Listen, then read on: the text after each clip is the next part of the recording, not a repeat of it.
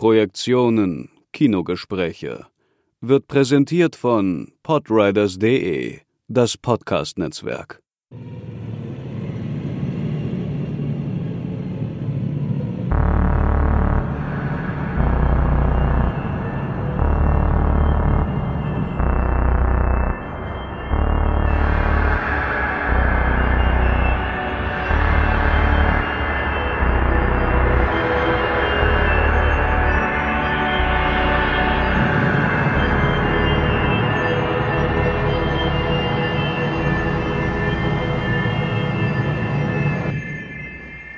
Hallo und herzlich willkommen zu einer neuen Ausgabe der Projektionen.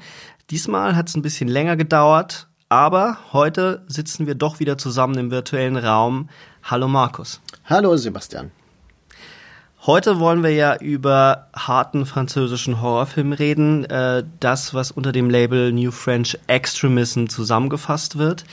Wir wollen darüber reden, äh, was es damit auf sich hat, dass sich so um die äh, Jahrtausendwende äh, so eine Welle an französischem Horrorfilm, also warum so eine Welle auf uns zugerollt ist.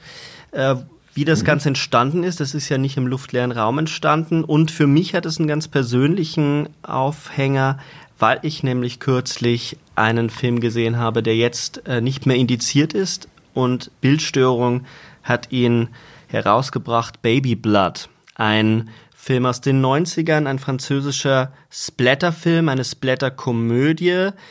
Ähm, ich denke mal, du hast den damals schon gesehen. Ja, das war einer dieser kleinen schmutzigen Splatterfilme, die in Videotheken herumstanden und äh, die mich natürlich, ich war damals 19, 20, sofort neugierig gemacht haben, äh, aufgrund des sehr blutigen Covers, also der ganzen Bilder. Äh, der Film versprach äh, zu Recht ja eine Mischung aus sexualisierten äh, Momenten, eben äh, fokussiert auf die schwangere Hauptdarstellerin und gleichzeitig eben drastischen Mord- und Gewaltszenen.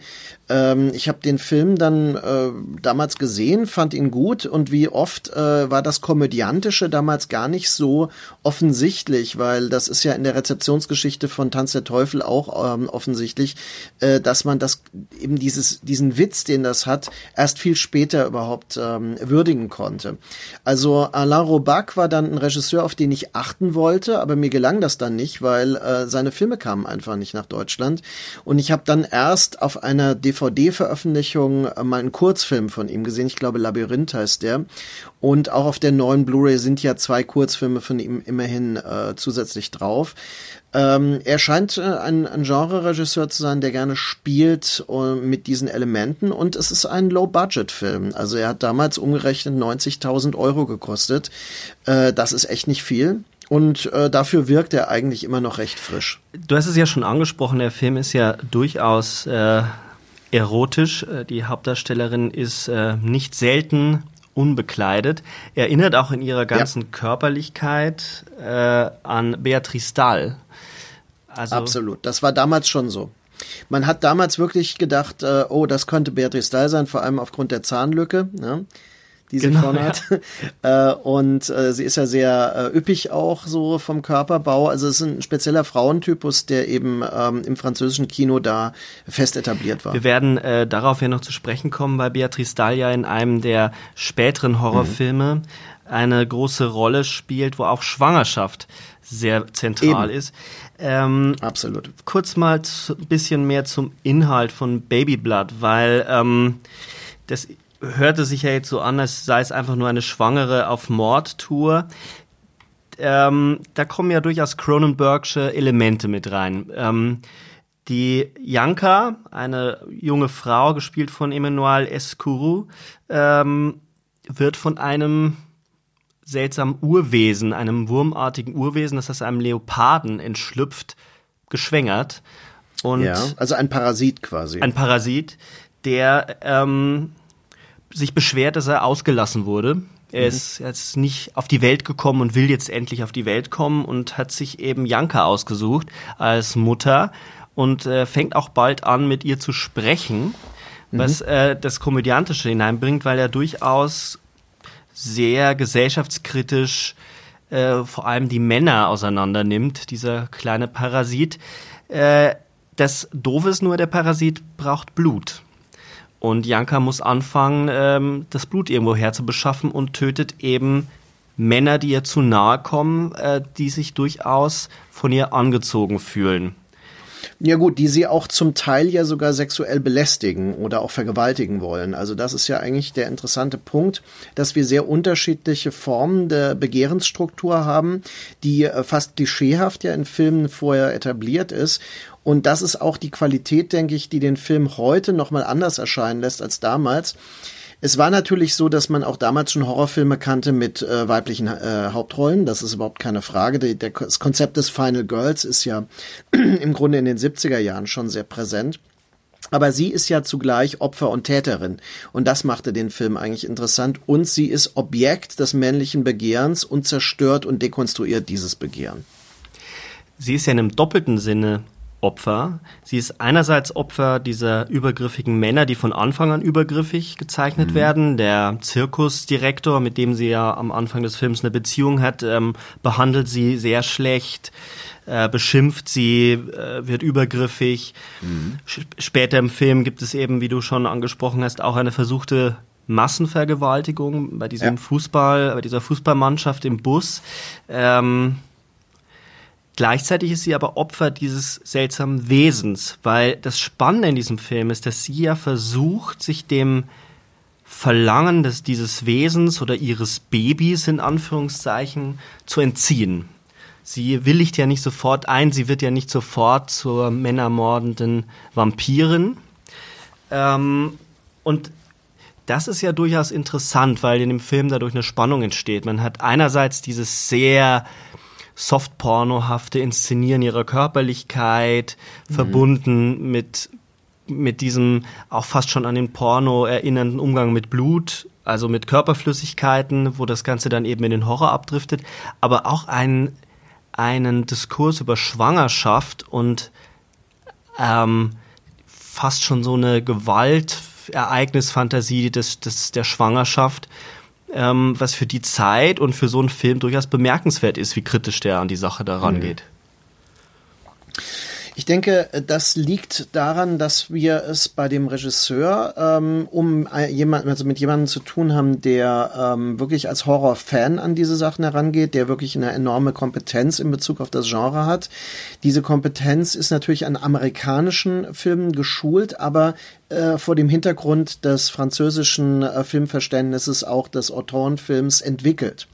Und ich glaube, genau diese Kombination macht den Film damals schon eigentlich sehr besonders, weil er eben ähm, solche Themen immer mit einem leichten, mit einer leichten Wendung betrachtet und diese Wendung ähm, auch äh, bewusst einsetzt. Ja? Also es gibt einen weiteren Aspekt, den ich im Nachhinein wesentlich interessanter noch finde, nämlich dass ähm, man, das kann das nicht genau sagen, aber sie hat, sie kommt aus diesem ähm, äh, Schausteller- und Zirkusmilieu und äh, sie hat möglicherweise auch einen Migrationshintergrund.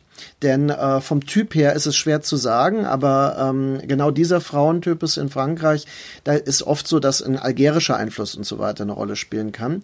Und das wird zwar nicht thematisiert, aber das verbindet diesen Film mit einigen der in den 2000er Jahren gedrehten Filme.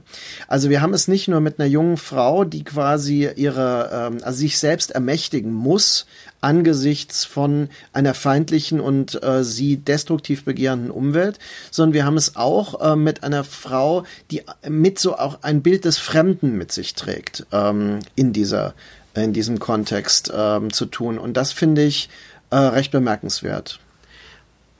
Können wir einmal das Bild des Fremden im äh, Hinterkopf behalten? Weil das ja dann äh, bei den anderen Filmen wirklich zentral wird. Auch ja. die Lokalisierung des Fremden wird eine große Rolle spielen.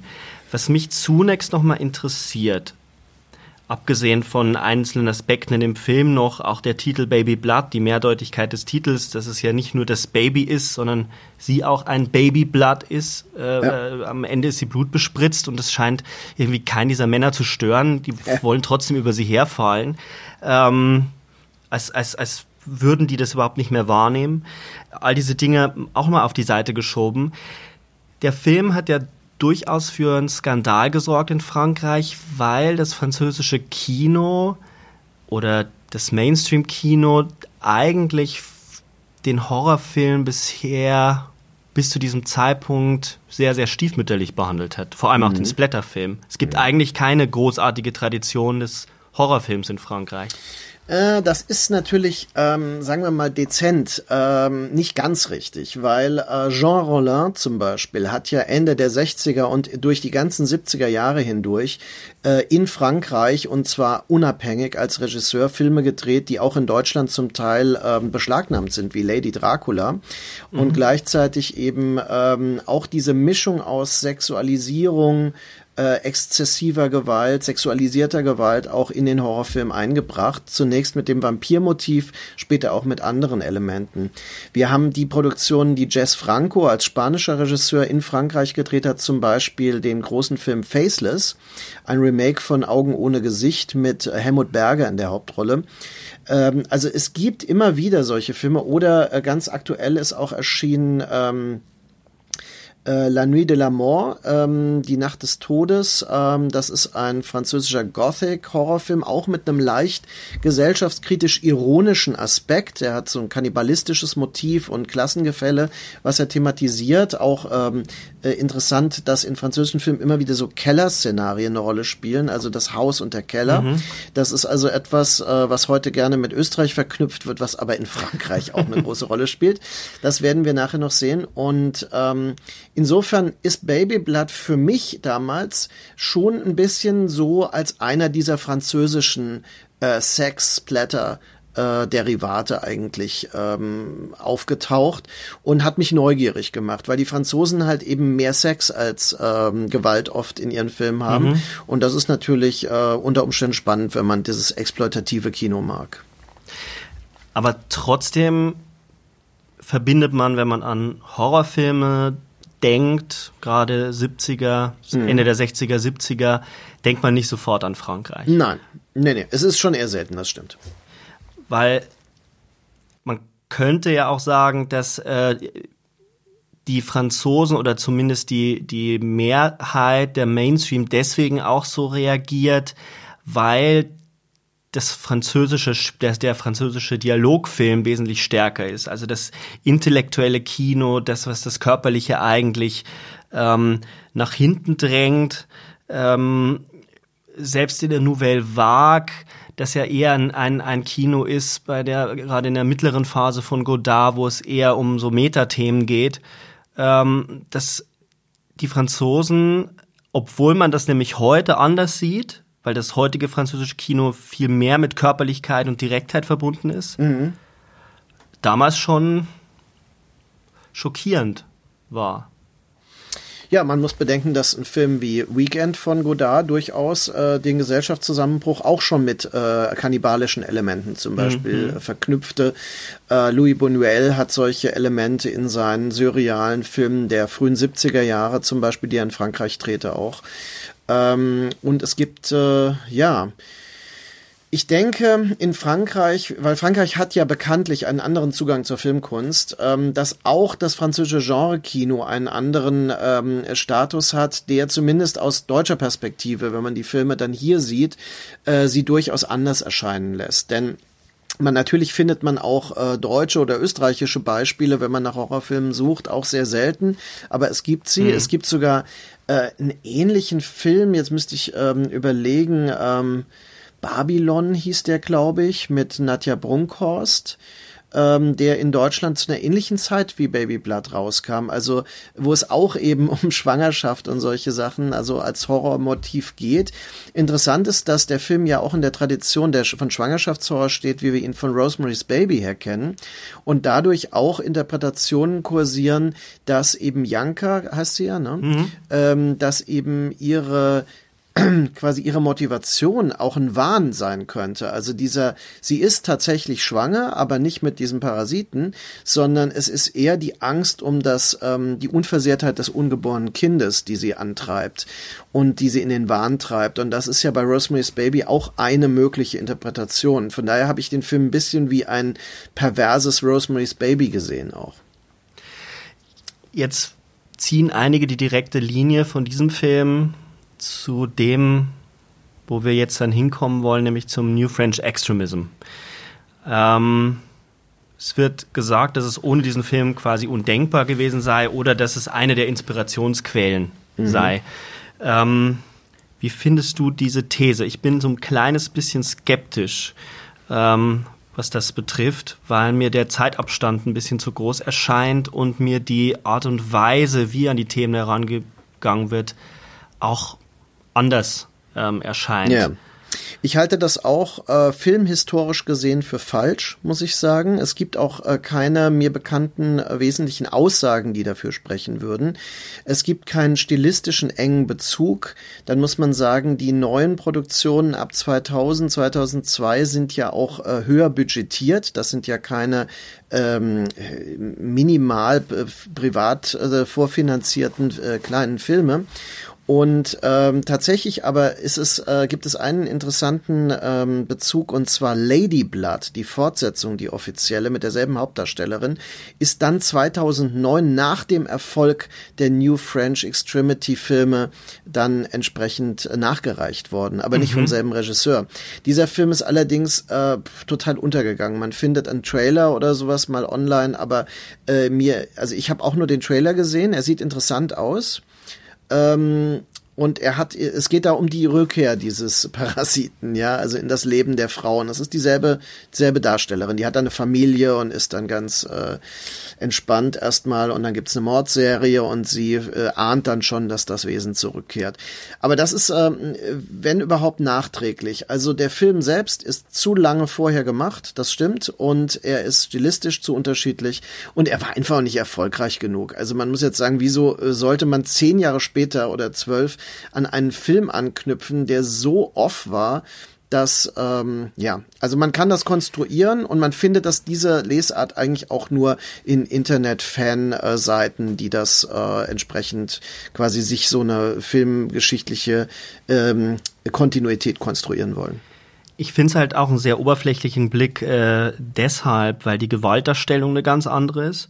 Mhm. Man findet bei Baby Blood ähm, zwar sehr viel Blut und auf dem ersten Blick ist er auch unglaublich gewalttätig, aber die ja. Gewalt ist so überinszeniert und so splatterig, dass man es eigentlich nicht mit der Gewalterstellung bei Ajar in High Tension ja. oder auch dann später bei Pascal Augiers Martyrs zusammenbringt, weil du hast, äh, abgesehen davon, dass diese Filme vollkommen humorlos sind, ja. ähm, eine Gewalterstellung, die nicht dazu einlädt, die Gewalt auch in einer gewissen Form als ekstatisch zu genießen. Mhm. Ähm, Vielleicht nicht in der, ja genau. Also nicht als Unterhaltung und auch nicht ähm, mit dieser, also der Splatter-Film und seine Ästhetik ist in Babyblood total präsent, weil Splatter bedeutet ja erstmal etwas spritzt an die Wand, so pratsch, ja.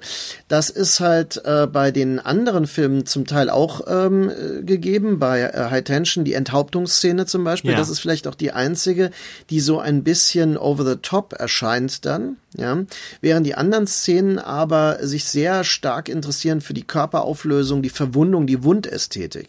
Bei Babyblood ist es eher das Gesplatter, also die Verflüssigung der Körper.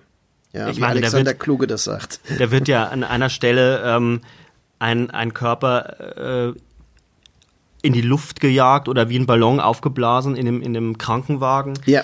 Ähm, sie tritt einem sie fährt einen Mann um und tritt ihm den Kopf mit den Füßen weg. Der fliegt ja. dann so wie ein Ball davon. Das sind alles auch immer, immer schon so am, am Rand des Humoristischen und in der, ja. in der Art und Weise eher äh, an einen Peter Jackson erinnernd, wie er in seinen frühen Filmen mhm. äh, den Splatter aufgegriffen ja. hat. Genau. Also verspielt. Es geht eher um einen spielerischen Zugang zum Genre. Das Genre also mit den, mit den französisch-europäischen Independent-Mitteln neu für sich zu entwickeln und äh, das mit einer gewissen Freude auch, auch einer Freude an der Zerstörung, aber eben nicht mit diesem äh, Willen wirklich über Grenzen zu gehen oder Grenzen auszuloten, wie man das ja in dem äh, französischen späteren Kino hat, das ja auch diskutiert wurde als ein mögliches transgressives Kino, aber darüber können wir ja noch reden. Ich bringe jetzt einen Begriff äh, ins Spiel, den du nämlich ähm, ins Spiel gebracht hast in einem deiner Bücher, nämlich äh, Terrorkino. Ja. Und ich würde sagen, genau mit diesem Begriff lässt sich die Grenze ziehen und auch ganz klar sagen, dieser Film hat nichts damit zu tun. Baby Blood ist kein Terror. Kino. Baby Richtig. Blood tut nicht weh. Baby Blood ist hier und da mal vielleicht eklig, aber ist in erster Linie unterhaltsam. Während ähm, die Filme, auf die wir jetzt zu sprechen kommen, äh, eine ganz andere Hausnummer sind. Ähm, bei mir war der erste Film, den ich aus dieser Reihe gesehen habe, es sind ja so ein paar Filme, die da hervorragen. Ähm, ja, vielleicht nennen wir sie einfach mal. Das ist äh, High Tension, Haute Tension von äh, Alexandre Ajar, äh, 2003. Ja, 2002, glaube ich, aber ja. Mhm. Ähm, das ist äh, Frontière von Xavier Jean, 2007. Mhm. Inside, im französischen Titel war À l'intérieur von 2007 von Julien Maury und Alexandre Bastillot und am Ende dann Martyr 2008 Pascal Logier. Dazwischen gab es dann immer noch ein paar andere Filme, die man mhm. damit verbindet, auch ein paar, die man sicherlich noch erwähnen sollte im Verlauf des Podcasts, weil sie zu Unrecht untergegangen sind oder vielleicht sogar cleverer sind als manche der mhm. bekannteren Filme. Ähm, aber das sind so die Filme, die jeder eigentlich oder die zumindest äh, in aller Munde, mhm. was auch mhm. immer das heißen mag, sind. Äh, wenn auch zum Beispiel Frontiers äh, eben nicht ungeschnitten zu bekommen ist und äh, Inside immer noch auf dem Index steht. Ja, der, nee, der ist beschlagnahmt in Deutschland äh, als ge gewaltpornografisch quasi und sogar in der gekürzten Fassung beschlagnahmt. Ist nicht mal die ungekürzte. Stimmt, ich war Während ein man zu ihn jetzt. aber in Österreich äh, problemlos äh, vollständig bekommt und er da auch überhaupt nicht problematisiert wird. Auch eine Sache, über die wir dann vielleicht äh, nochmal sprechen können. Aber ähm, im dritten Teil dann dieser Sendung. Im dritten Teil dieser Sendung. Na, ich, mir ist selber aufgefallen bei der Vorbereitung. Ja. Das ist ein erstens ein Thema, was äh, in der Filmwissenschaft zwar hier und da besprochen wird, aber ähm, ehrlich gesagt, ähm, die, die Bücher, die mich interessiert haben, stammen eher aus der, aus der jüngeren Vergangenheit. Ähm, und, und viele haben sich eher mit den Vorläufern beschäftigt, worauf wir auch gleich äh, zu sprechen kommen. Also die, die, die Filme, das, die, die, Ex, die Welle der extremen Filme im Arthouse-Bereich. Aber ähm, an diese Filme hat sich eigentlich niemand so richtig herangewagt, auch mal genauer reinzugehen. Also ähm, es ist aber super tiefgründig, wenn man, sobald man anfängt, auch die Ästhetiken und die Vorbilder mit hinzuzuziehen und wie sich das teilweise auch in dem französischen Film verortet, wird's echt knifflig. Ähm, also ich finde ja, Susanne Kapessers Buch Radikale Erschütterungen ist eigentlich so eine der tiefgehenden Thematisierungen der Filme, weil sie aus dieser feministischen Lesart heraus völlig berechtigt bei, ähm, ich meine, das sind alles Filme mit weiblichen Hauptfiguren, ja. genau wie Baby Blood, das ist vielleicht auch verführt dazu, ihn in dieser Reihe zu sehen aber es sind andere Figuren, sie sind, sie haben andere Uneindeutigkeiten. Ähm, bei High Tension ist es ja quasi die, die Homosexualität, die eine Rolle spielt.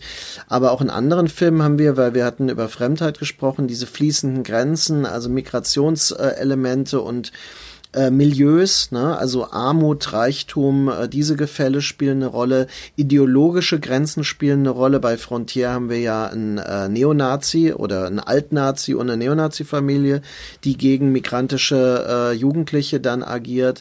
Also ähm, das sind alles Dinge, die wesentlich weitergehen und wesentlich zeitgemäßer sind für diese Jahre, in denen die Filme entstanden sind. Und ich finde auch äh, wieder heute in den ganzen Debatten um die neue Rechte, um, um äh, die Front National in Frankreich, aber auch bei uns, AfD und äh, ähm, wie diese ganzen Unterströmungen heißen, ähm, sehr, sehr zeitgemäß. Mhm. Also gerade auch nochmal, wenn man, wenn man noch weiter zurückgeht und einen Film wie äh, Menschenfeind von Gaspar Noé nimmt und ja. sich das, das als Milieustudie liest, ähm, durchaus interessant. Ich habe äh, mich ein bisschen auf eine andere Sache gestützt, weil ich fand, ich finde, es liegt auf der Hand, dass es da auf jeden Fall einen feministischen Strang gibt, den man, den man gut herausarbeiten kann. Ähm, mich hat eben das andere interessiert, was du gesagt hast, diese Grenzen und äh, die, die Fragen nach äh, kultureller Identität, nach äh, Nationalität. Ähm, da hat äh, Alexandra West ein Buch geschrieben, das heißt Films of the New French Extremity das ist von 2016. Das ist auch super interessant. Mhm. Ähm, vielleicht hat sie sich ein bisschen zu viel vorgenommen auf die wenigen Seiten, aber da stecken sehr viele kluge Ideen drin in Bezug auf die französische Geschichte. Aber fangen wir mal persönlicher an. Ich habe äh, der erste Film aus dieser Reihe, den ich gesehen habe, war High Tension. Damals äh, habe ich den noch in der Videothek bekommen, ungeschnitten. Mhm. Und wusste ja zu dem Zeitpunkt noch überhaupt nichts von dieser Welle. Das war mir auch völlig unbekannt. Aber der hat mich erstmal so getroffen, weil die Art der Gewaltdarstellung und die Härte und Unerbittlichkeit, mit mhm. der in diesem Film gemordet ist, äh, vor allem wenn man davor eher sowas wie Scream gesehen hat, natürlich mhm. unvorstellbar war. Ähm, der, der Film handelt ja von, auf den ersten Blick ist der Film ja ein Slasher-Film. Du ja. hast eine, du hast ein, ein, ein Landhaus, ähm, zwei Studentinnen ähm, fahren, sind befreundet, fahren zu, zu der Familie der einen, ähm, um dort für das Jura-Examen zu lernen. Eine der Frauen ist allerdings äh, lesbisch und verliebt, äh, weiß aber, dass sie oder beginnt zu begreifen, dass daraus wohl keine Liebesbeziehung wird.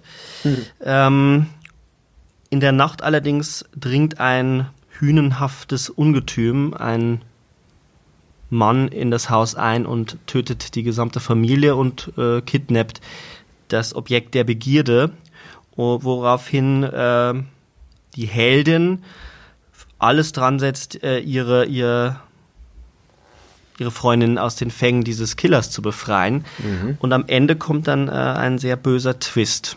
Mhm. Nämlich, dass der Killer eigentlich nie existiert hat, sondern nur in ihrem Kopf und es sie war, die die Familie getötet hat. Genau, und dass äh, quasi die, die andere Frau für sich quasi allein ha haben möchte und ihr Begehren quasi ist der Motor. Das hat ja auch ein bisschen äh, an, zu Kritik an dem Film geführt, weil er natürlich den lesbischen Impuls als einen destruktiven Impuls darstellt. In diesem Fall.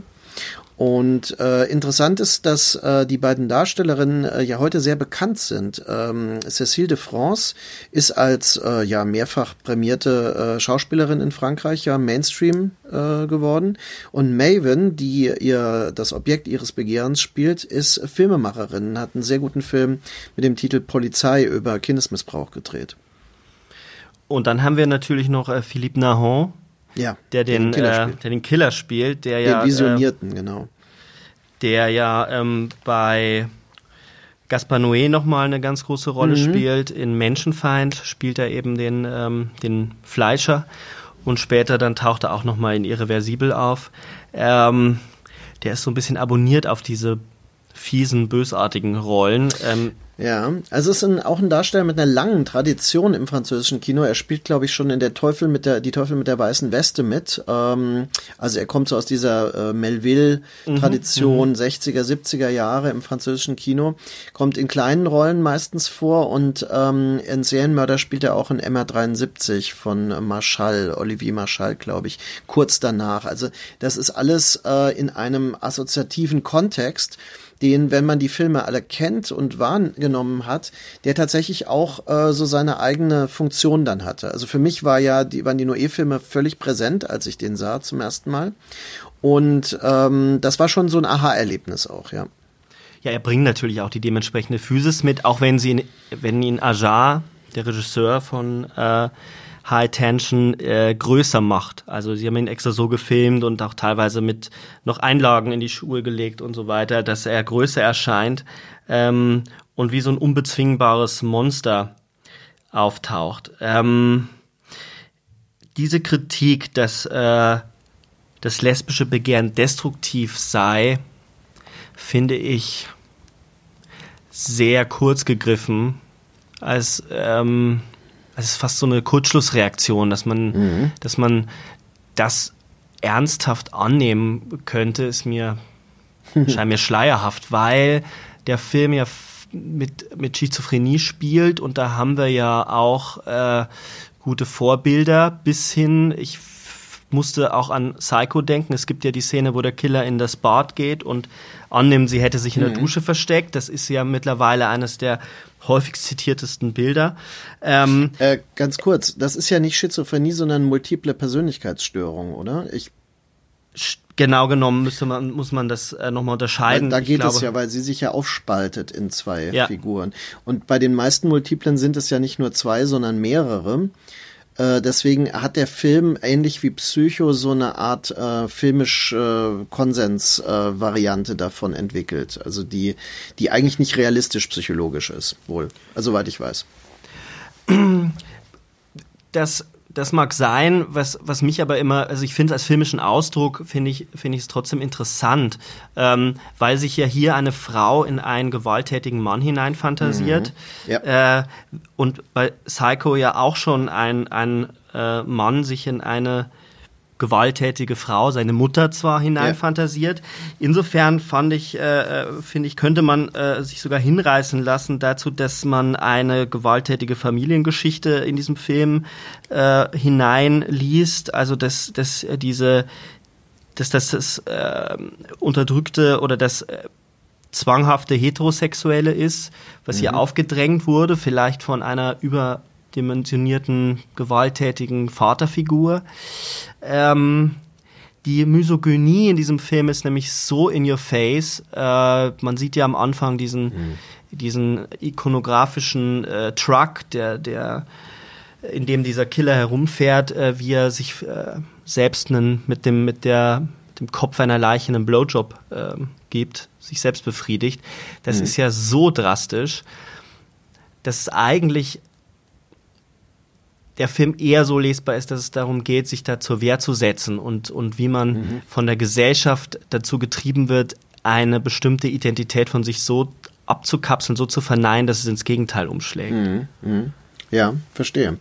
Das ähm, kann ich nachvollziehen. Also ähm, interessant ist, dass diese Idee dieses Spiel mit Geschlechtsidentitäten in dem Film ähm, als Wendung, als, als Schockmoment auch benutzt wird. Äh, das macht ihn vielleicht ein bisschen besonders in der Hinsicht, weil er natürlich ähm, da, er ist auf eine andere Weise ein Vorläufer zu einer ganzen Reihe von Transgender-Dramen, die dann später kamen. Ne? Mhm. Also die im französischen Kino auch im Laufe der 2000er, vor allem 2010er Jahre dann ja eine Rolle spielten. Und die waren aber zu der Zeit noch nicht präsent. Also es ist so, dass eigentlich High Tension etwas aufgreift, was in der Luft lag, aber es noch in Genre-Muster auf eine sehr drastische Weise einbindet. Ja? Und später ist das bei Leuten wie äh, Xavier Dolan oder sowas dann ja. nochmal komplett anders gelöst. Ähm, das Besondere bei Ajar ist, dass er wirklich ein Regisseur ist, der, der äh, hervorragend geschult ist, stilistisch, und der wirklich auch einiges Neues äh, versucht hat. Also zum Beispiel das Plattenknistern, das er als äh, Spannungsmotiv auf der, im Sounddesign dann einsetzt, ja, das kannte man da noch nicht zu dem Zeitpunkt. Das war, das war einfach neu und das war frisch, dass der Film diese extremen Breitwandbilder benutzt und ähm, dass man auch gar nicht richtig sagen kann, der spielt in Frankreich, aber er sieht sieht halt schon so aus, als würde er in so Maisfeldern im, äh, im Westen irgendwo spielen, in Amerika. Und ähm, also er verwischt diese Grenzen und ich glaube, das hat ihn auch international so gut vermarktbar gemacht. Ja, dass er also in Amerika auch diese Resonanz hatte. Das ist dann bei späteren Filmen zum Teil nicht mehr. Die wurden ja dann auch wie Martyr zum Beispiel als mhm. Remakes dann tatsächlich auch verarbeitet.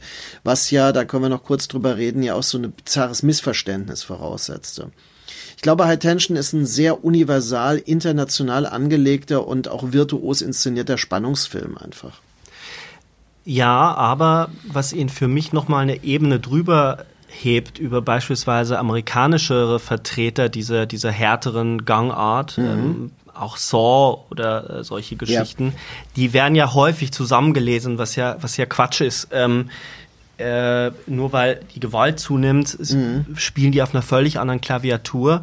Ja. Ähm, die Gewaltdarstellung bei High Tension ist nie einfach aus der Luft gegriffen, das ist nie so ein Selbstzweck, mhm. ähm, sondern es hat eine, es hat, es ist immer in der Geschichte von Wert. Also selbst diese Over-the-Top-Enthauptung des Vaters mhm, mhm, ist ja die Enthauptung des Familienoberhauptes. Genau, der Kopf der Familie wird quasi abgetrennt. Ja, genau. Mhm. Und ähm, der Mutter wird äh, die Hand abgetrennt von dem Killer. Mhm. Also es werden äh, auf der Bildebene die ganze Zeit Familienrollen zerstört. Also die mhm. Mutter, die kocht, die mit der Hand arbeitet, die ähm, Handarbeit, nicht schlecht. Der, also so habe ich das zumindest ja, sehr ja. früh wahrgenommen, weil ich mich dachte, das warum... Das ist schon sehr metaphorisch, das stimmt, ja. Ja, ja. Warum diese, diese Gewalterstellung? Warum diese, warum wird das Kind, äh, das Kind läuft dann in das Maisfeld, was einerseits filmhistorisch an amerikanische Backwood-Filme erinnert, auch das ganze ja. Setting des Hauses erinnert Absolut. daran. Aber ähm, trotzdem hat das in diesem Film einen Grund, dieses ähm, mhm. Versteckspielen des Kindes, der ja auch nicht umsonst ein Cowboy-Kostüm trägt.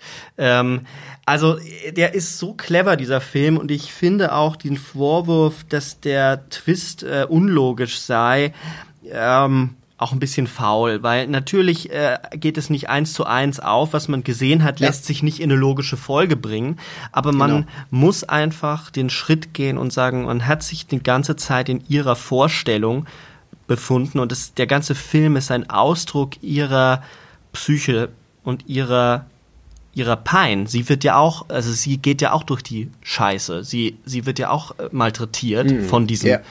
Killer. Ähm, und insofern, Von ihrem, ja, es ist ihr Begehren. Das ist das ungefilterte sexuelle Begehren, das in der Unbefriedigtheit umschlägt in Gewalt. Das ist eigentlich ein klassisches psychoanalytisches Modell und zwar sogar fast so ein vulgär psychoanalytisches Modell, das aber in filmischen Kontexten sehr häufig auftaucht. Und letztendlich ist das bei Psycho nicht anders. Also von daher ist der Vergleich mit Psycho absolut äh, gerechtfertigt. Auch die Einöde, das Haus in der Einöde, das ist alles sehr ähm, ähnlich. Und ähm, ja, äh, ich denke auch, der Film hat dadurch diesen singulären Stand und interessant ist, wenn man die folgenden Filme von Ajar sich anguckt, ist er ja offensichtlich äh, vor allem an Genremechanismen interessiert. Also er, er gibt den Filmen schon immer einen Twist, wie bei ähm, The Hills of Eyes, ist es ja so, dass er äh, diese politische Ebene dann äh, doch sehr stark betont, aber er hat auch sehr verspielte äh, Werke, also äh, Piranha 3D zum Beispiel oder jetzt sein neuer Film Crawl mit dem äh, Alligatoren, äh, die das in der überschwemmten Stadt ihr Unwesen treiben. Äh, das sind schon clevere, sehr gut gemachte und zum Teil auch äh, wirklich originelle Inszenierungen, die aber äh, gerade nicht mehr diese Tiefe wie eben High Tension und Hills of Ice anstreben. Ja, gerade, also Crawl ist ein cleverer Tierhorrorfilm äh, auf einem hohen Niveau, wie man es schon lange in diesem ja. Subgenre nicht mehr gesehen hat. Ja. Äh, vor allem auch mit einem Spannungsaufbau, den man, also der ist handwerklich einfach sensationell, der Mann.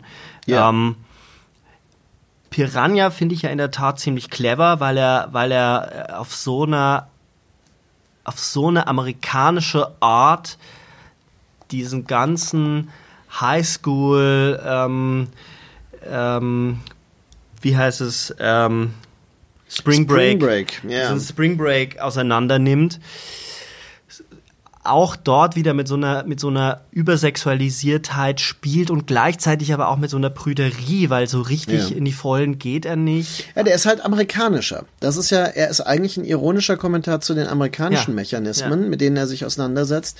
Ich finde noch bemerkenswert die beiden Filme, die er mit dem Frank Calfon äh, zusammen gemacht hat, also als Produzent, nämlich äh, P P2 Schreie im Parkhaus und ähm, Maniac.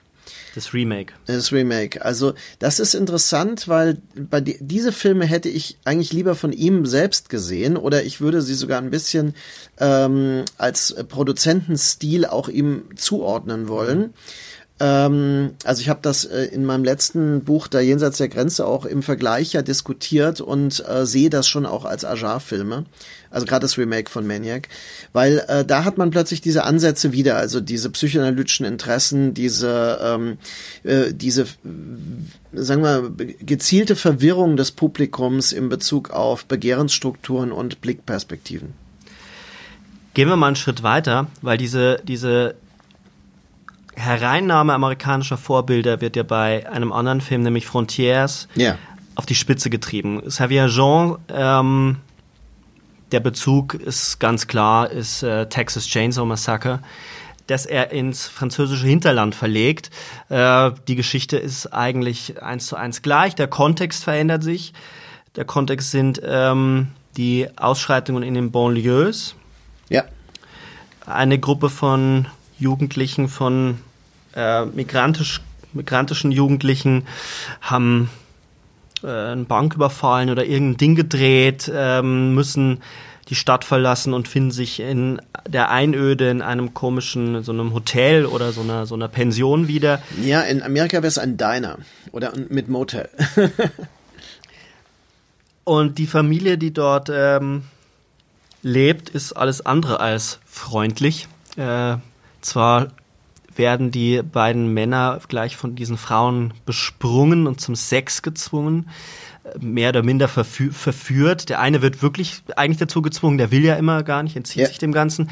Und wie sich herausstellt, ist das eine äh, Neonazi-Familie mit einem Altnazi als Familienoberhaupt, äh, die in einem Tunnelsystem unter dem Haus äh, die, wie soll man sagen, ähm, Missgeburten, die Fehlgeburten der einen Tochter halten, weil sie wollen eine neue arische Linie züchten.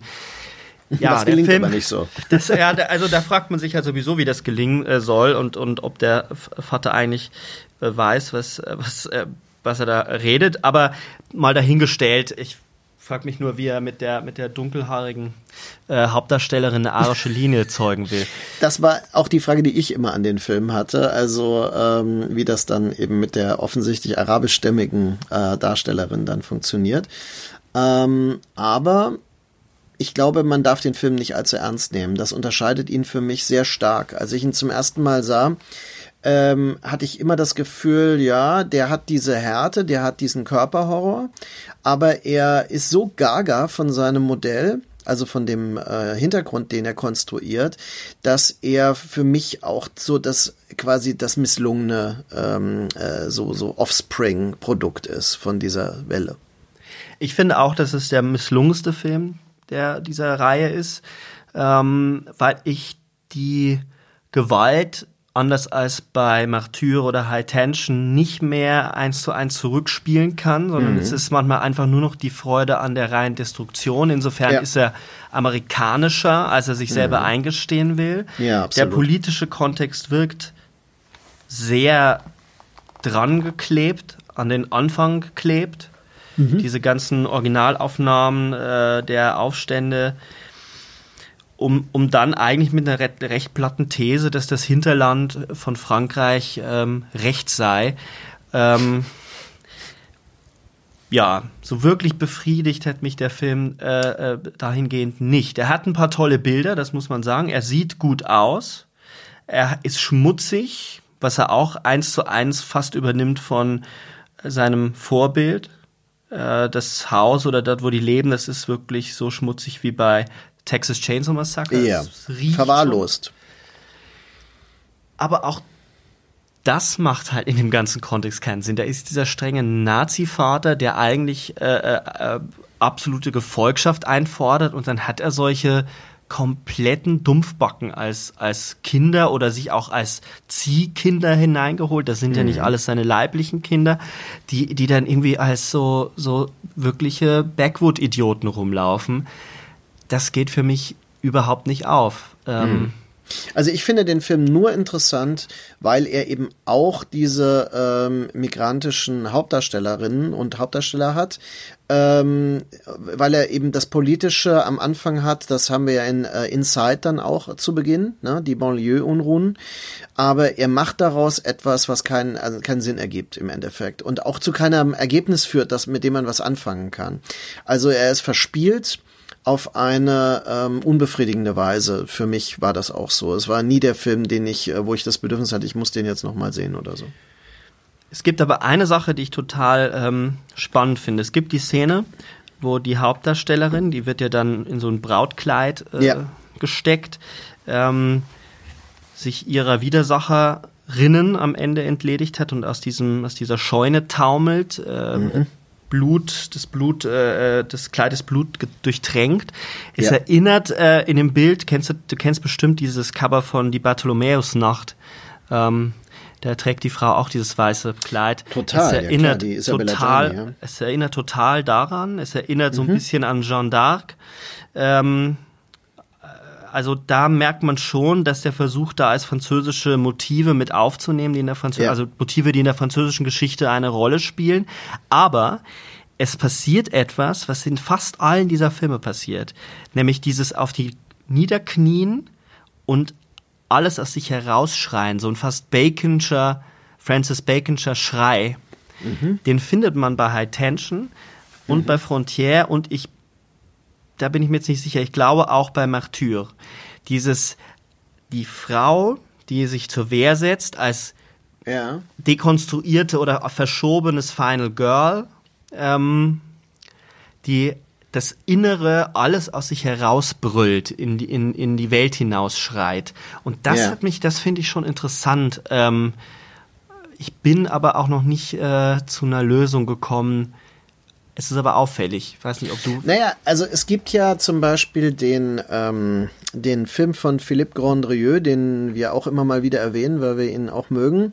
Ähm, Ja, La Vie Nouvelle, total. der ja auch mit diesem extremen äh, Schrei, der immer als Geburtsschrei eines neuen Lebens interpretiert wird, endet. Ah, und toll. äh, das ist eigentlich schon die Idee, dass der Druck, der gesellschaftliche Druck, der ideologische Druck und all diese Dinge und der soziale Druck so enorm werden, dass sie äh, quasi entweder töten und ersticken oder zu einem gewaltsamen Ausbruch führen. Und dieser Ausbruch ist dann der äh, gipfelt in dem Geburtsschrei. Und das das äh, Vie Nouvelle, also das neue Leben nach diesem Ausbruch, ist quasi entweder eine äh, quasi Utopie oder der Beginn eines neuen Zy äh, Zirkels, kann man sagen. Zyklus. Das finde ich, das finde ich total ähm, schlüssig, weil es, ähm, ich habe nicht an La Vie Nouvelle gedacht, natürlich. Dieser Schrei am Ende, der, der ja auch in so einer extrem verzerrten äh, äh, Nahaufnahme ähm, aufgenommen ist, wie es für Grandrieux ja üblich ist. Und das zu verbinden mit den anderen Filmen, in denen ja auch, das passiert ja dann immer in den Momenten, wo man es scheinbar überstanden hat oder überstanden hat. Meistens Ja. passiert, muss man, ist dann am Ende ja nochmal ein, ein letzter Akt notwendig, sich endgültig zur Wehr zu setzen. Bei High Tension beispielsweise ähm, äh, kommt dieser Geburtsschrei und dann kommt der Killer eben nochmal und sie muss, sie Ja. muss ihn dann endgültig zur Strecke bringen, beziehungsweise ist dann die Aufklärung, dass sie der Killer ist, selbst der Killer ist. Aber dass es auch etwas mit einem, mit einem Abstreifen einer Selbstgeburt, einem Abstreifen einer, einer Identität zu tun hat, die, die, Ja. die, das auch schmerzhaft ist. Und das in Verbindung zu bringen mit Frauenfiguren, die unter dem gesellschaftlichen Druck leiden und das in so ein Bild des, des, der Geburt zu packen, das finde ich richtig, richtig sich selbst neu in die Welt bringen, in eine Existenz bringen wieder. Das ist eigentlich ähm, ein ebenso radikales, ähm, weil auch äh, archaisches und kreatürliches Moment, was ich durchaus in diesem existenzialistischen Kontext sehe. Also äh, das führt uns auch direkt zur ähm, äh, Inside. Ne? Ja. Äh, Inside ist vielleicht obwohl der auch so ein bisschen eine Verspieltheit hat mit Genremechanismen, die auch nicht so seine Stärke ist. Wenn er dann später, wenn dann diese Leute dazukommen und er dann halt so, so wirklich so eine, so eine Spannungsorgie da draus bastelt, ist es dennoch so, dass die Grundmetaphorik, der Beginn, also dieser, diese Revolution äh, im Aufbruch, die aber nie wirklich zum Ziel kommt. Ne? Also die Unruhen in den Banlieues haben ja nichts verändert. Im Grunde geht es ja immer wieder darum, die Leute zerstören ihre eigene Umgebung. Also sie setzen die eigenen Häuser in Brand, terrorisieren die eigenen Mitbewohner, um ähm, dann äh, gewaltsam befriedet zu werden von Polizeikräften, um dann weiter vor sich hin zu schwelen. Und äh, das äh, lässt einen latenten Druck der Gesellschaft lasten auf all diesen Filmen. Und das ist bei Inside eben zu Beginn auch spürbar. Ne? Und Inside spielt er dann wirklich mit der Geburt, also mit dem mit der Schwangerschaft, weil es dort ja darum geht, dass eine Frau, die ähm, kurz vor der Geburt ihres Kindes steht, von einer Fremden terrorisiert wird. Es ist ein ähm, vom Aufbau her ganz äh, klassischer äh, Film. Home Invasion Film. Home Invasion. Film. Nach dem Wort habe ich gesucht. wollte es ein bisschen überspielen. Äh, es, ist ein, es ist am Anfang wirklich ein klassischer Home Invasion Film, der aber dann so eskaliert, äh, dass eben, dass er eben in Deutschland eigentlich so gut wie gar nicht äh, zu bekommen ist. Ja. Es, das liegt ganz explizit an der Schwangerschaftsthematik, speziell ähm, an der Attacke auf die äh, Schwangere und das ungeborene Kind. Äh, das wird ja in diesem Film tatsächlich umgesetzt, muss man sagen. Also das ist äh, in keinem Film, sagen wir mal so, es gibt Filme, so Kriegsfilme, ähm, äh, wie zum Beispiel das ähm, Black Sun, The Nanking Massacre ähm, äh, von Modun Fai aus ähm, Hongkong. Da sieht man sowas auch, aber es ist sehr plakativ gelöst. Das ist halt Teil des Nanking Massaker ähm, dort, äh, weil das dort ja auch vorkam. Aber in äh, Inside ist ja so, wir identifizieren uns mit der Frau. Das ist die Hauptdarstellerin. Äh, sie ist schutzbedürftig. Ähm, sie versucht sich tatsächlich erfolgreich lange Zeit zu wehren, aber dann wird sie überwältigt. Und die Täterin, ist sehr interessant, ist ja auch wieder zugleich Opfer. Äh, Beatrice Dahl spielt ja eine Frau, die bei einem Unfall ein Kind verloren hat und sich das Kind rechtmäßig zurückholen will aus dem Bauch der von ihr als Täterin identifizierten, also Täterin Mitschuldigen, kann man sagen, mitschuldig identifizierten, der sie nicht verzeihen kann, dass sie noch lebt und dass sie jetzt selbst ein Kind bekommt. Also ähm, angeblich ist ja ein solcher Fall, äh, der eignet sich öffentlich auf einem Parkplatz, ja, dass also eine Frau äh, ihren Schwangerschaftsneid durch eine ähm, Messerattacke auf eine schwangere Frau ähm, ausagierte. Ich müsste mal recherchieren, wo das war, aber es ist äh, im Zusammenhang mit dem Film immer mal erwähnt worden. Also dass das durchaus ein psychotisches Verhalten ist, das es schon gab. Bei dem Film, du hast es eingangs erwähnt, ähm, der fällt für mich in zwei Teile. Ich finde den mhm. Anfang total gelungen. Ich finde ja. die, die Spannung, die da entsteht, auch die Bedrohung, die da entsteht, ähm, der schnürt einen dem Atem zu. Ja. Später äh, zögert er die Sachen sehr, sehr hinaus. Die Polizei wird gerufen, sie kommen hinein und werden dann, die Polizisten stellen sich auch teilweise sehr, sehr dämlich an und werden eben auch von Beatrice mhm. Dahl äh, aus dem Leben geschieden.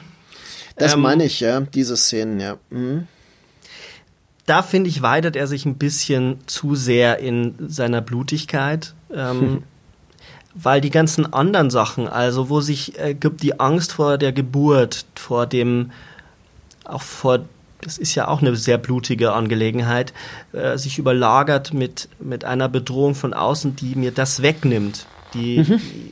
die, der der Hauptdarstellerin das Kind wegnimmt und damit natürlich auch die Last, es gebären zu müssen, wegnehmen würde. Also da spielen so viele Ambivalenzen eine Rolle, die den Film durchaus interessant machen. Äh, was mich ein bisschen immer rausgeworfen hat, sind die Aufnahmen, wo, wo die Erschütterungen im Mutterleib mit so einer Computeranimation nachgebildet werden. Das fand ich immer ein bisschen zu plump und ein bisschen zu direkt. Ja. Ähm, einige finden das ja super, weil das so verbildlich also manche, manche ertragen das ja kaum. Ich fand das ein Aha. bisschen zu. Das hat mich sehr rausgeworfen, auch weil es ja. nicht so toll gelöst ist. Ähm, trotzdem genießt der Film ja sowas wie einen Kultstatus, wo man ja auch immer ein bisschen vorsichtig sein muss, weil, mhm. weil äh, dann häufig einfach nur die Gewaltorgie gesehen wird, die genau. ja wirklich drastisch ist. Also da wird mit Messern eingestochen, da wird eben das Kind äh, mit einem Messer der Bauch aufgetrennt. Ähm, das Kind herausgeholt, ne? Das ist ja genau der die Schlüsselszene. Ja. Und es ist auch einer dieser Filme, wo ich, wo ich finde, ähm, ihm gelingt es nicht auf diesem Level von High Tension und dann eben Martyr seine mhm. Grundidee auszuspielen und in, in Körpermetaphern und Gewaltmetaphern zu übersetzen. Muss ja auch nicht sein, aber ähm, er wird halt immer im selben Atemzug mit den anderen Filmen genannt, ähm, weswegen ich glaube, man muss eigentlich, bevor wir zu Martyrs kommen, zurückgehen, um zu verstehen, woher eigentlich diese extremen diese extremen Ausschläge kommen, weil eigentlich beginnt es ja nicht erst im Horrorfilm, sondern im Arthouse-Film mhm. mit äh, Leuten, du hast einen schon erwähnt, Philippe Grandrieux, aber da ist eine ganze Reihe von Regisseurinnen und Regisseuren zu nennen, mhm. die alle zur gleichen Zeit anfangen, Filme zu drehen, die in Sachen Gewaltdarstellung, Darstellung von Sexualität oder auch in einer, in einer in der der Art, wie sie Themen behandeln, sehr amoralisch oder außermoralisch agieren. Ja. Ähm, also beispielsweise eine von uns beiden ja sehr geschätzte Catherine Breillat mit Amasseur mhm. von 2001 oder vorher ja. schon Romans X von 1999 mhm. ähm, mit dem legendären Plakat, äh, Kinoplakat, wo, wo, wo man die Frau masturbieren sieht und das durch das nur die Scham durch das X äh, verdeckt ist. Äh, Menschenfeind von Gaspar Noé haben wir schon angesprochen, 1998, aber auch solche Leute wie eben Carax, Polar ja. X 1999 genau. ähm, oder Dumont, L'Humanité von 1999, La Vie de Jesus von 1997. Ja. Alles Dinge, die in diesen Kontext äh, hineingehen. Das sind alles ja auch teilweise Filmemacher, die heutzutage zu der A-Liga des französischen, des französischen Arthouse-Kinos gehören. Claire Denis, Trouble Every ja, Day gehört Denis, dazu. Trouble Every Day gehört wirklich dazu, ja. Mhm. Die Wobei der natürlich das fantastische Element hat, was jetzt die Filme wieder so ein bisschen unterscheidet, denn die erwähnten Attention Frontier Inside und Martyr haben alle kein fantastisches Element. Wo, äh, das ist ja für mich der Grund gewesen, sie Terrorkino zu nennen, weil ja. sie diese Terrorerfahrung von Menschen an Menschen vermitteln. Das ist ja auch die Definition. Äh, was ist, unterscheidet den Terrorfilm vom Horrorfilm? Der äh, Modus der Wahrnehmung beim Publikum ist dasselbe aber die Darstellung unterscheidet sich, indem fantastische ja. Elemente eben eine Rolle spielen. Von daher ist natürlich Claire Denis Trouble Every Day ähm, schwierig, weil er dieses eine Element dieser Seuche hat, ne? also der Vampirseuche, die eher so im Science-Fiction-Horror-Bereich anzusiedeln ist. Aber was diese Filme vereint, ist natürlich, äh, wenn man es filmhistorisch sieht, das Transgressive, mhm. also der Versuch in vielerlei Hinsicht äh, Grenzen zu überschreiten, Grenzen des Zeigbaren aber auch der Umgang mit Körperlichkeit. Ja. Alle Filme haben eine sehr, sehr ausgeprägte Körperlichkeit und auch eine explizite Darstellung von Sexualität. Ähm, wie würdest du, warum taucht das an dieser Stelle in Frankreich so geballt auf? Hast du da eine These dazu? Also äh, meiner Information nach ist es so, dass es zu dieser Zeit eine Welle an Filmförderungsangeboten gab, äh, ähnlich übrigens wie in Deutschland, nur dass in Frankreich eben diese Filmförderung nicht nach denselben Kriterien auswählt, ähm, offensichtlich, so dass eben viele dieser Filme tatsächlich mit offizieller Förderung entstanden sind. Und diese Situation änderte sich irgendwann wieder. Und ähm, genau in dieser Zeit, wo das möglich war, fallen diese Filme. Äh, es gibt dann danach ähm, quasi die Möglichkeit von Regisseuren wie Alexandre Aja in Amerika das weiterzuführen. Es gibt aber auch die Möglichkeit, ähm, wie wir das bei ähm, Pascal Logier haben, der mit kanadischen und mit französischen Geldern dann tatsächlich Filme, die ich sehr gut finde, wie The Tall ja. Man und Ghostland machen konnte.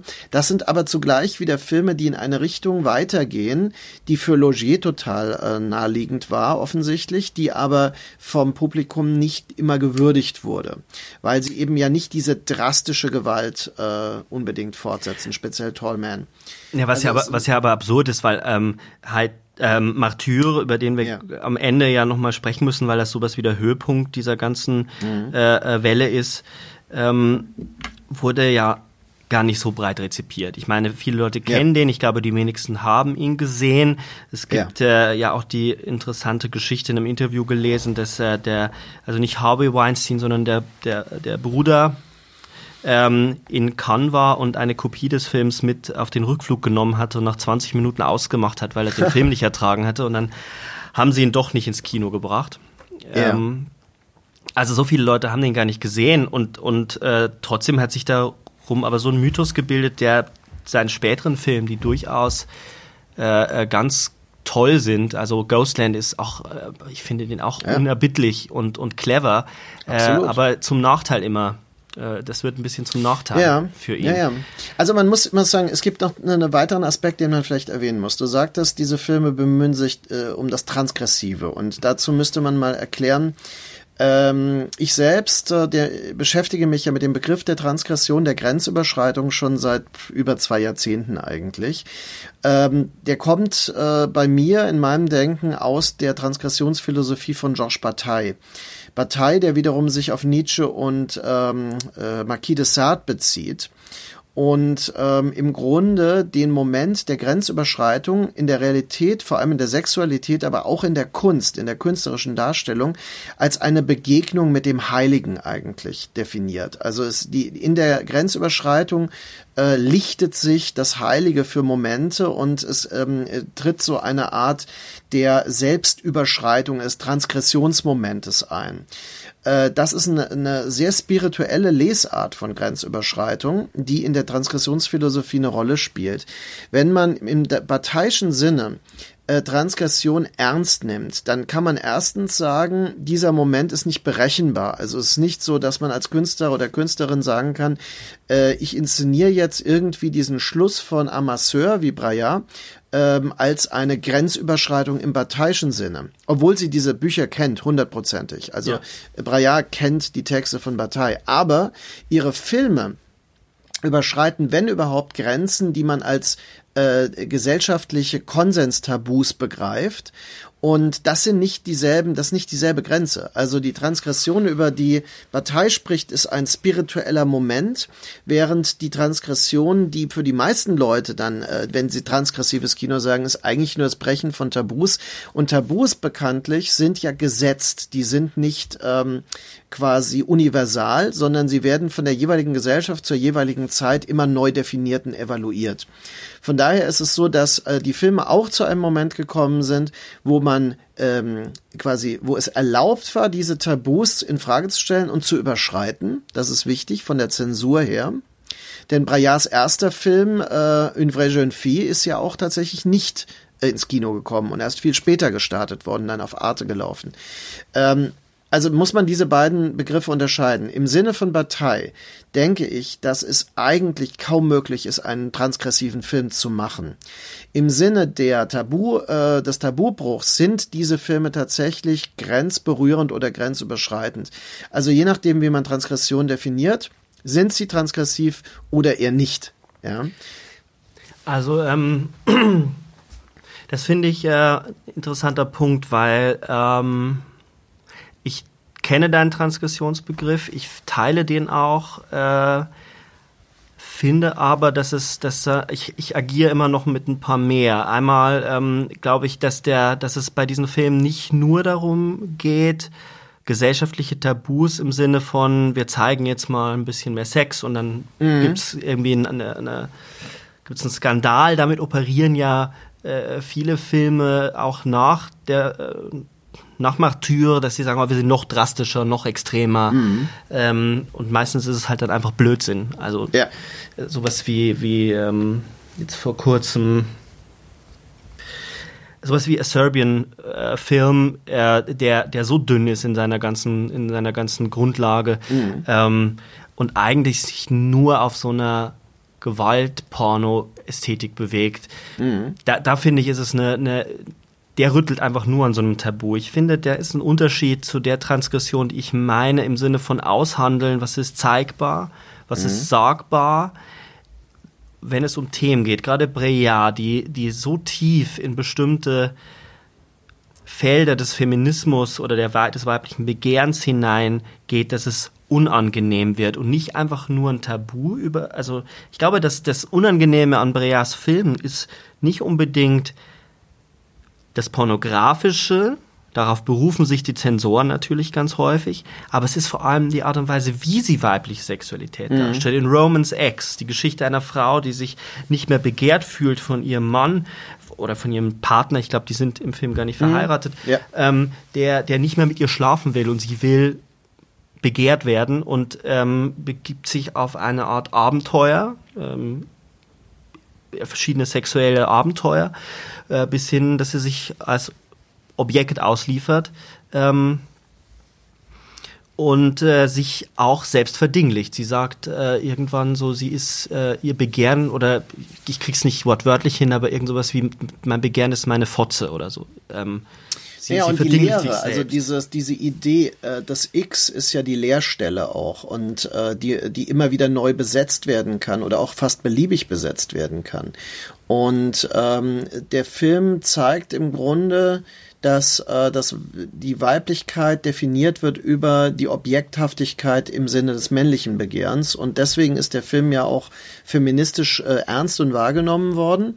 Gleichzeitig aber ähm, hat die Regisseurin tatsächlich keine Lösungsansätze, die sie propagiert, außer sie tötet ja am Schluss den ähm, ihren ihren Lebensgefährten. Also der wird und dann gibt ja. es aber ein total surreales Moment mit der Beerdigung und ähm, von daher überlässt sie das als nicht realistische Lösung. Äh, der militante Gegenentwurf war ja äh, Base Moir, der Film von ja. Virginie Despentes, der dann entsprechend ähm, quasi männermordende Frauen, die quasi die, die Begehrensspirale destruktiv umdrehen. Ähm, das sind aber alles Filme, die einem gewissen, ähm, einer Strömung, einer intellektuellen Strömung um 2000 entsprangen und die auch alle mit denselben Leuten zu tun haben. Es ist nicht zufällig, dass in Besmois dann Gaspar Noé als Schauspieler kurz auftritt, ja. ja. Oder ähm, Costes, das ist ein, ähm, ein Performance-Künstler in Frankreich, äh, der wirklich super drastische und echt ähm, ja, also tabubrechende Performances, verbal, aber auch sexuell zum Teil ähm, durchführt. Und äh, das sind alles Leute, die aus demselben ähm, Freundeskreis kommen oder sich besonders hassen, weil sie genau im selben Bereich. Das hat man ja oft. Also dass diese besondere Ableigung gegen bestimmte Personen von unter Künstlern oder unter Filmjournalisten gibt's das ja auch, ähm, kommt meistens daher, dass man jemandem nicht zugesteht, im selben Bereich äh, tätig zu sein und ähm, diese Resonanz natürlich dann auch äh, beargwöhnt. Und das ist aber in Frankreich unter diesen Künstlern, Künstlerinnen extrem auffällig. Von daher muss man sagen, dass äh, ein Film wie Mathieu ähm, dann auch nochmal, also wie so eine Art, ja, ich weiß nicht, der, der war wie so ein Schlusspunkt, wie so ein Wendepunkt eigentlich, ja, weil nachdem man musste, also das klingt jetzt total übertrieben, aber für mich in meinem Empfinden ist es so, dass man danach nochmal neu anfangen muss. Also Mathieu ist so weit gegangen, deswegen ist so beachtlich, dass der Regisseur tatsächlich danach noch gute Filme drehen konnte. Ja, total. Ähm, aber Mathieu wird der Film bleiben. Also Logier ist Mathieu. Und der Film basiert ja auf ähm, Elementen von Georges Bataille, von seiner Schrift Tränen des Eros, von einer Fotoserie, die er da drin philosophiert. Aber, und jetzt wird's interessant, äh, der Film Mathieu selbst negiert ja stellvertretend die, die ähm, diese philosophische und spirituelle Ebene der Transgression, indem er eine Sekte schafft, die quasi das Ganze ohne einen Gottesbegriff, ohne einen Begriff des Heiligen durchführen wollen.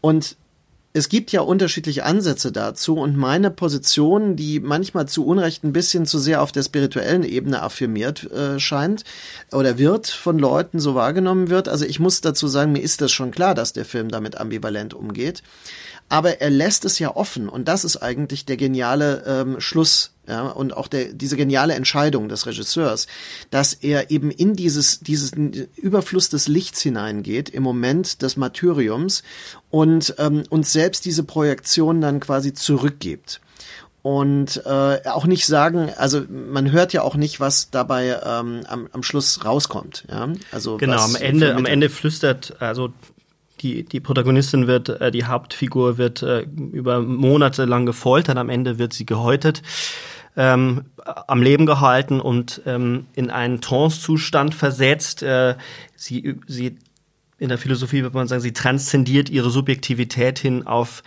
oder Partei würde sagen, sie transzendiert ihre Subjektivität hin auf das Göttliche.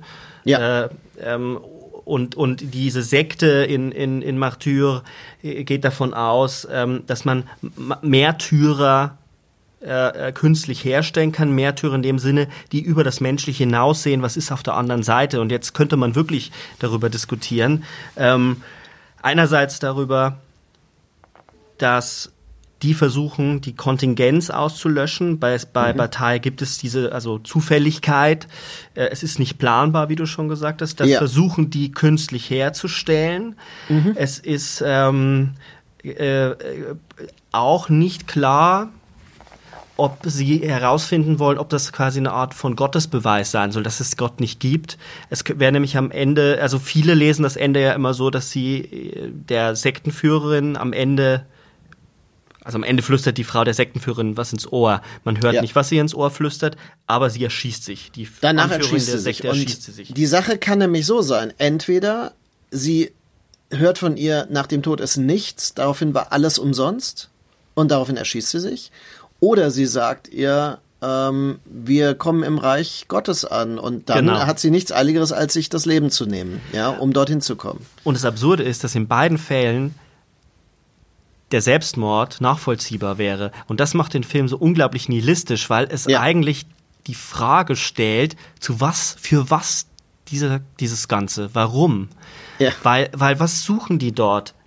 Und das macht den Film so unangenehm. Aber ja, sie leben ja um ihr, ihr Privileg. Das ist ja das Irre. Das sind ja nur reiche, superreiche Leute, die sich quasi das alles leisten können, das zu vertuschen und so weiter. Das ist ja so eine Fantasie auch, die, die sehr stark so in so populären Verschwörungstheorien kursiert. Also so diese Vergewaltigungszirkel, die sich Kinder austauschen und dann äh, in dem Gewölben von irgendwelchen Burgen Rituale machen. Das sind ja ähm, Fantasien, aus denen heraus äh, ungeachtet der Tatsache, dass sowas mal vorgekommen sein mag, aber es ist zumindest in diesem Ausmaß nicht, nicht denkbar. Ähm, was der Film dann nochmal auf den Punkt bringt und das Nihilistische, das sehe ich auch, das ist eigentlich die Qualität dabei. Dass er da äh, ganz gezielt nicht zu einem Ergebnis kommt.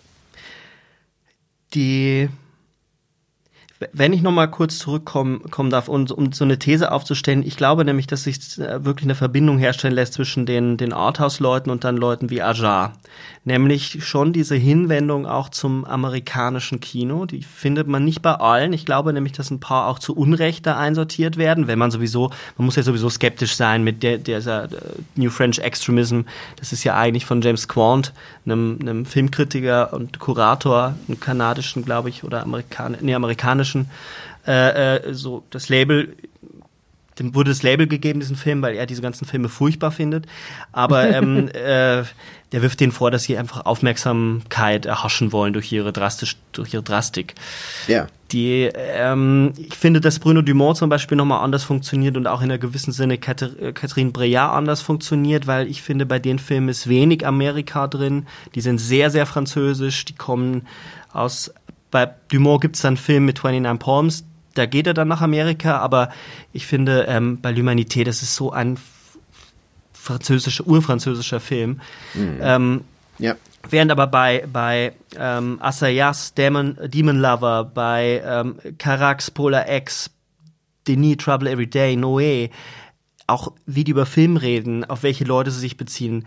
Man merkt, die kommen aus einer ähnlichen Generation, die haben ähnliche Filme gesehen und die haben es ein bisschen satt, immer die gleiche Art Dialogkino zu machen, was zu der Zeit mhm. nämlich äh, wirklich ganz, ganz äh, stark war in Frankreich. Und dann eben kommt das Glück, der glückliche Zufall, dass diese Filme relativ erfolgreich waren auf den Festivals. Die Förderer haben die Tür aufgemacht in Frankreich. Ähm, Kanal Plus, der Fernsehsender, hat dann fast jeden dieser Horrorfilme später ähm, mhm. finanziert und so weitet sich das dann vom, vom Genre-Kino, vom Arthouse-Kino ins Genre-Kino aus. Yeah. Und das Interessante ist aber, dass sie dieses Amerikanische immer eingemeinden ins, ins Französische.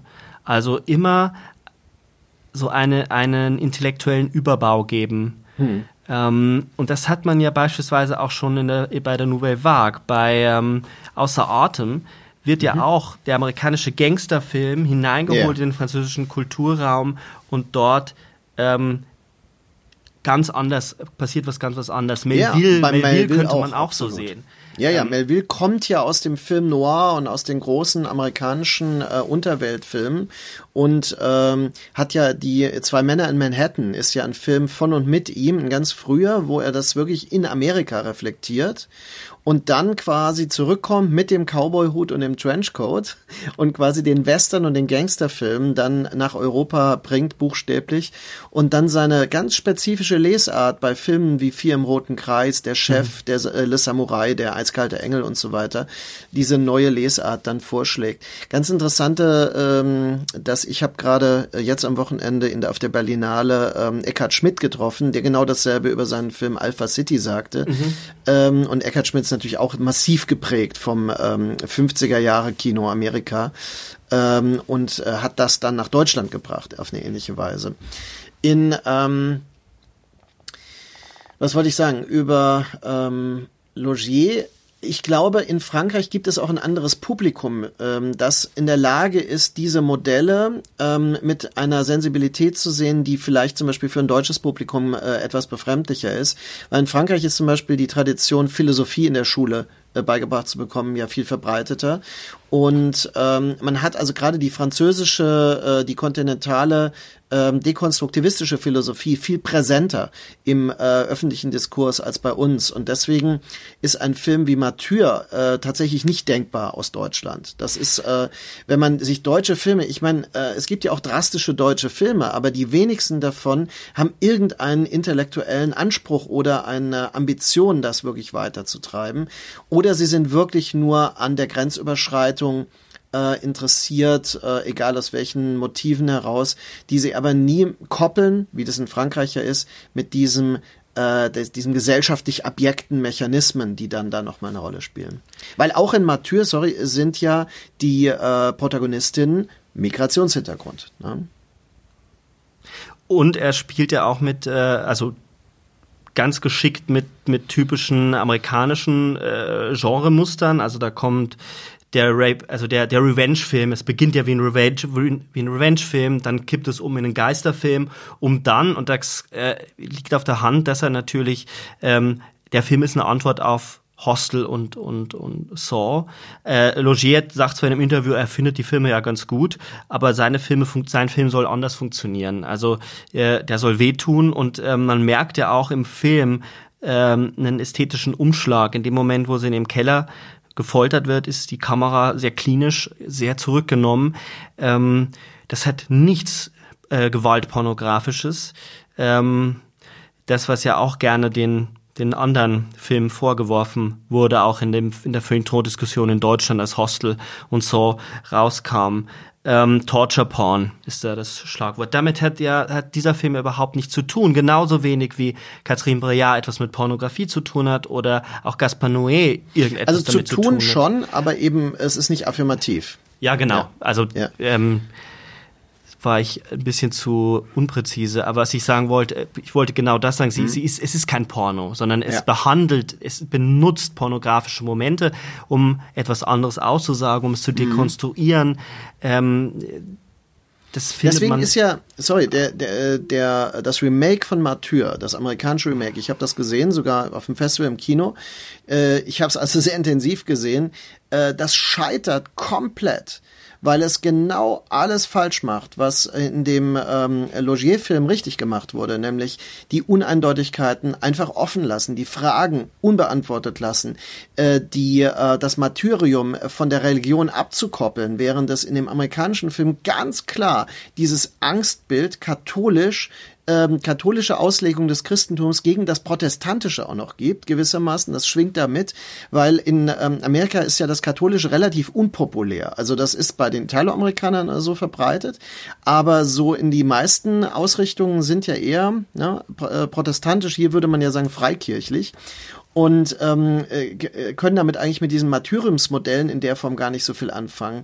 Und insofern ist der Film natürlich ein Kommentar zu der, dieser Banalität und dem religiösen Ismen in Amerika äh, viel mehr, als dass er irgendwie auf eine ähnliche Weise auf denselben Level erreichen könnte, überhaupt nur wie Mathieu das als ein philosophierender Terrorfilm eigentlich hat. Und ist das nicht das eigentlich Extreme? Also die Gewalterstellung, extreme Gewalterstellung findet man auch in amerikanischen Filmen auch schon mhm. lange vorher.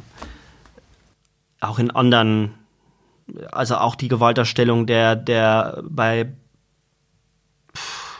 bei den, Franz bei den italienischen äh, Filmen war mhm. teilweise drastisch. Ähm, ja. Das Extreme bei diesem französischen Kino sind diese Ambivalenzen und das Offenlassen, das Nihilistische. Denn das vereint doch all diese Filme eine, die Filme von Breillat, die Filme von Noé, von Denis, mhm. bis hin zu den Horrorfilmen. Und das zieht sich ja auch ästhetisch durch. Die sind sehr kühl, sie sind sehr klar in ihrer Filmsprache. Die unterscheiden sich zwar. Mhm. In der Art und Weise gibt es dann die extremeren wie Noé und dann die ganz, ganz strengen wie, wie eine Denis. Ähm, aber sie geben eigentlich, alle diese Filme geben keine Antwort, sondern sie stellen Fragen. Ja, Und das, das ist, ist super Punkt. unangenehm.